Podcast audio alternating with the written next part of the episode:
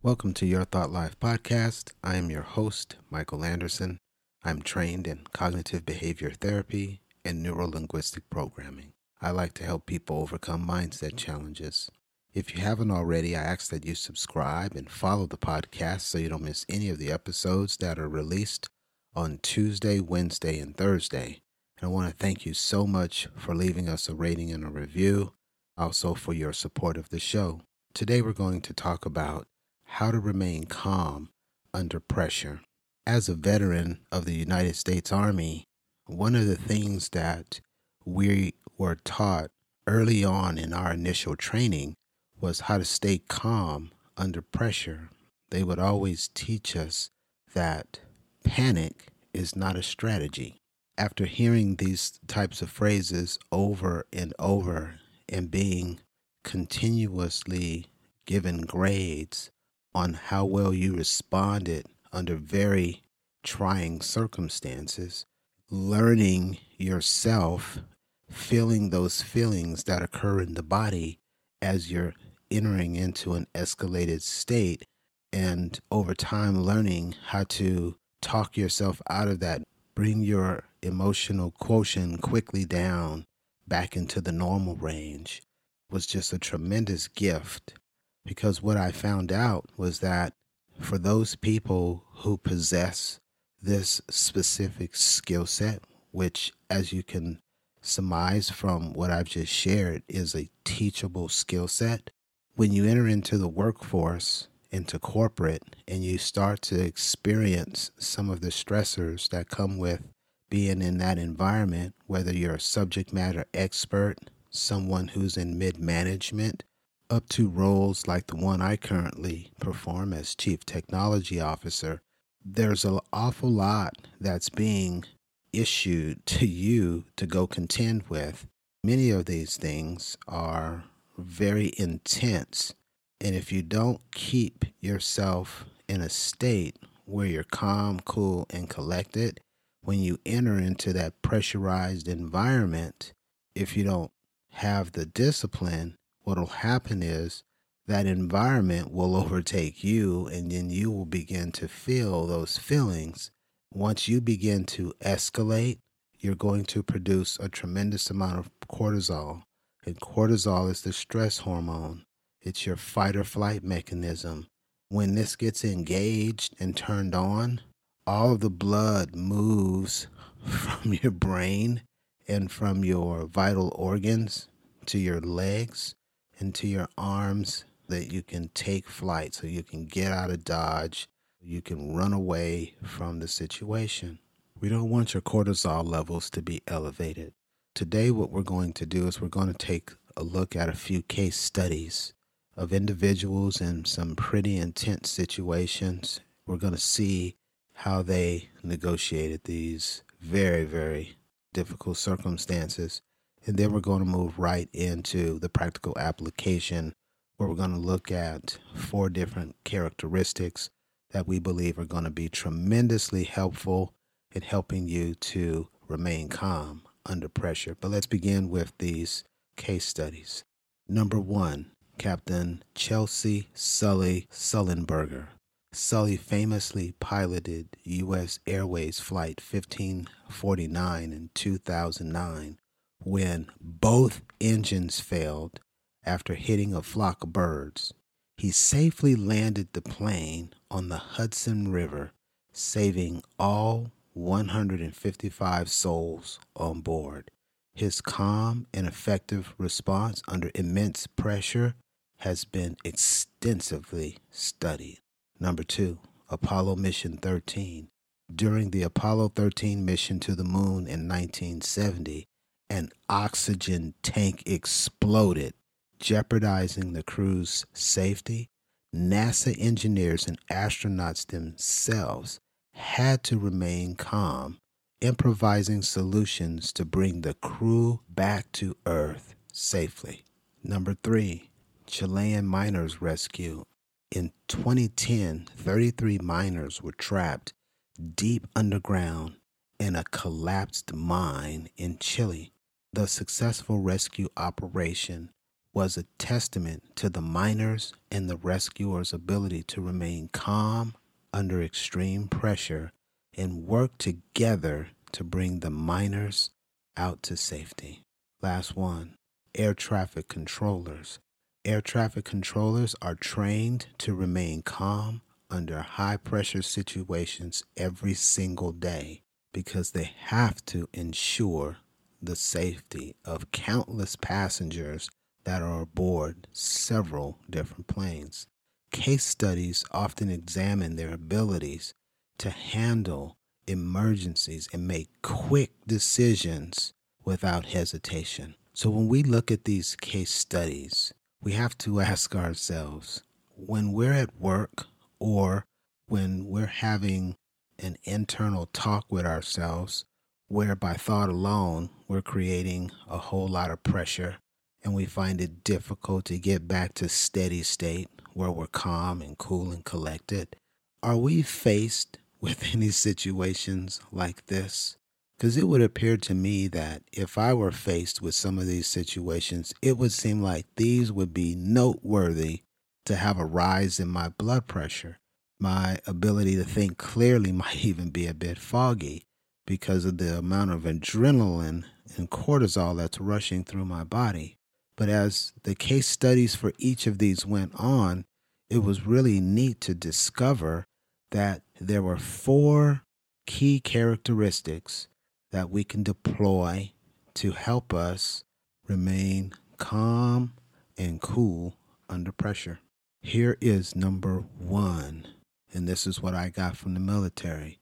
It's called training, and this is technical proficiency, having a very good understanding, and in some cases, a deep understanding of our role and our responsibility, and acquiring the skills that are required for us to do this specific task under a variety of different circumstances. So, in the case of an air traffic controller, do you think a portion of their training as they go for that certification for FAA is stress management? You better believe it is. And it's training that helps individuals of all walks of life feel more confident and capable in their abilities. When we have confidence that we can rise to the occasion when the occasion happens, we turn that on and we're in the zone. Some of the things that I like to do for my team is I like to do simulations and drills. This is nothing more than practicing what we have been being trained on. And through the practice and the simulation and the drills, it helps us become more familiar with those circumstances. And we can tweak the circumstances and the intensity of the circumstances that when real world pressure comes, we already know what it feels like to be in that situation. We've already been there and done that. We've got records now in our long term memory that showcase our ability to rise and do the needful without becoming foggy in our thinking and remaining in a state, a calm state where we've got all of our faculties in our mind, the regions of our mind available to think through this situation.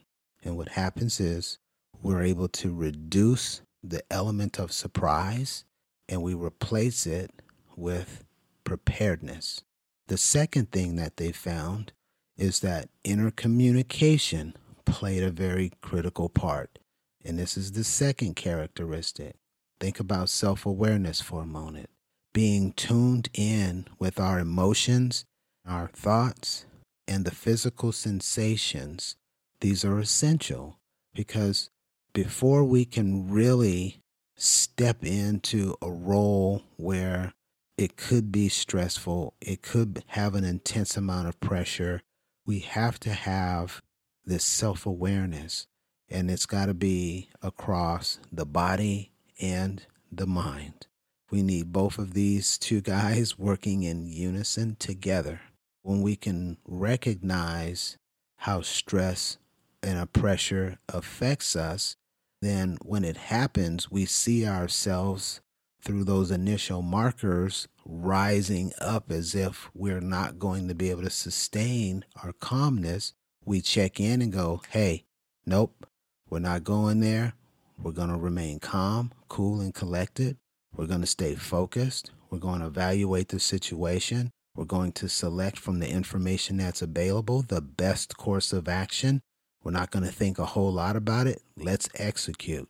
That's the power of self awareness, but it also requires some positive self talk from time to time. This is self encouragement, and it helps you to maintain a positive mindset that you got the power of your mind, this tremendous asset working with you and for you in this situation. But again, to get the most out of your machinery, you've got to remain calm. The positive self talk, when you start feeling those feelings, that's when you start doing the positive self talk. Hey, I've seen this before. Not only have I seen it before, but I've practiced this. I know what to do. I have so much exposure that I can keep myself calm right now, and I am calm, and I'm going to do exactly what I've been trained to do. I'm going to do it in this instant.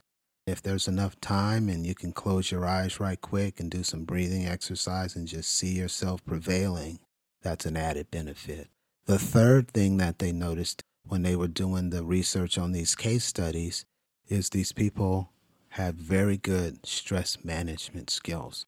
And there's often time, you're not going to always be in the air traffic controller situation, but you're generally going to have time, as I just shared, for you to close your eyes, take some deep cleansing breaths, inhale through your nose for five seconds, then provide resistance by putting your lips tightly together and blow out slowly through your mouth for five seconds. And do that for a minute or two. If you have a difficult time under normal circumstances bringing your calamity down, then this will most certainly do it for you. In the case study, breathing techniques like this, plus mindfulness, think about self aware, emotional awareness, marrying this with time management, where time management in this context means not getting overwhelmed by the situation at hand as if you have to just act like absolutely immediately. Give yourself some time to do your deep breathing, to catch your breath, to catch your sense of the situation, to evaluate the circumstances, then prioritize your tasks, then set realistic goals for yourself for this specific stressful environment or this stressful situation. What you'll find is that when you take the training, then you add to it the inner communication then you bring these two together with the stress management, you're now working with a set of tools that can really, really help you to keep calm under pressure. There's another enhancer. We call it emotional discipline. This is the fourth characteristic. When we have emotional regulation or emotional discipline, this involves us being able to control and manage our emotions, especially in high stress or intense situations. This includes strategies like recognizing your triggers, being able to tap into your body to see when your state is getting ready to change, then deploying techniques like we've learned today that keep you in a relaxed mindset, that keep you calm, cool, and collected so you can do your best work. And what you find that is like a close cousin, if you will, of emotional regulation is resilience. And this is developing that ability to bounce back from setbacks, to prevail in the face of adversity. It is here where we put the wrapper around these key characteristics because once you have technical proficiency, you're simulating your drills, you're deploying self awareness and positive self talk, mixing in a little bit of visualization and some breathing techniques, managing your time, then deploying emotional regulation and resilience. what you find is you're a complete package. There's no reason in any given day, in personal life or professional life, in entrepreneurial life, managerial life, or the management of our children, whatever you're doing, there's just no good reason for us to be all stressed out, for us to be all up in arms, hair on fire, as they used to say. Because here's the antidote here's the methods, here's the characteristics that you need to undo that. We're all faced with adversity and high stress situations from time to time. But when you think about these remarkable stories from Captain Chesley, Sully Sullivan, the Apollo 13 mission, the Chilean mine rescue, and the air traffic controllers, these guys and gals and their ability to stay calm under very, very difficult circumstances should be a beacon of inspiration for all of us because they weren't any different than us. They got two legs, two arms, a body, and a brain. They were able to pull some very miraculous things off, which means if one person can do it, the other person can do too. It's just a matter of believing that you're not in a fixed mindset, but you're in a growth mindset where whatever someone might say to suggest that whatever you're capable of now, that's all you're capable of. So long as you know that that's hogwash and bullcorn, then you're in a really, really good place because then you have the ability to bolt on these characteristics and make life changing decisions, which are going to do for you far more than you realize. I want you to have an unshakable calmness and a resilience about yourself that no matter what you face, no matter what life throws your ways, no matter what the degree of pressure, you will have the tools now to meet any of those circumstances head on and master them. And that's a beautiful end to this episode. Thanks for tuning in, and I appreciate your time and your attention. I want to remind you that you are enough, you can do it, and you are uniquely equipped to realize your goals. Until next time, take care and be safe.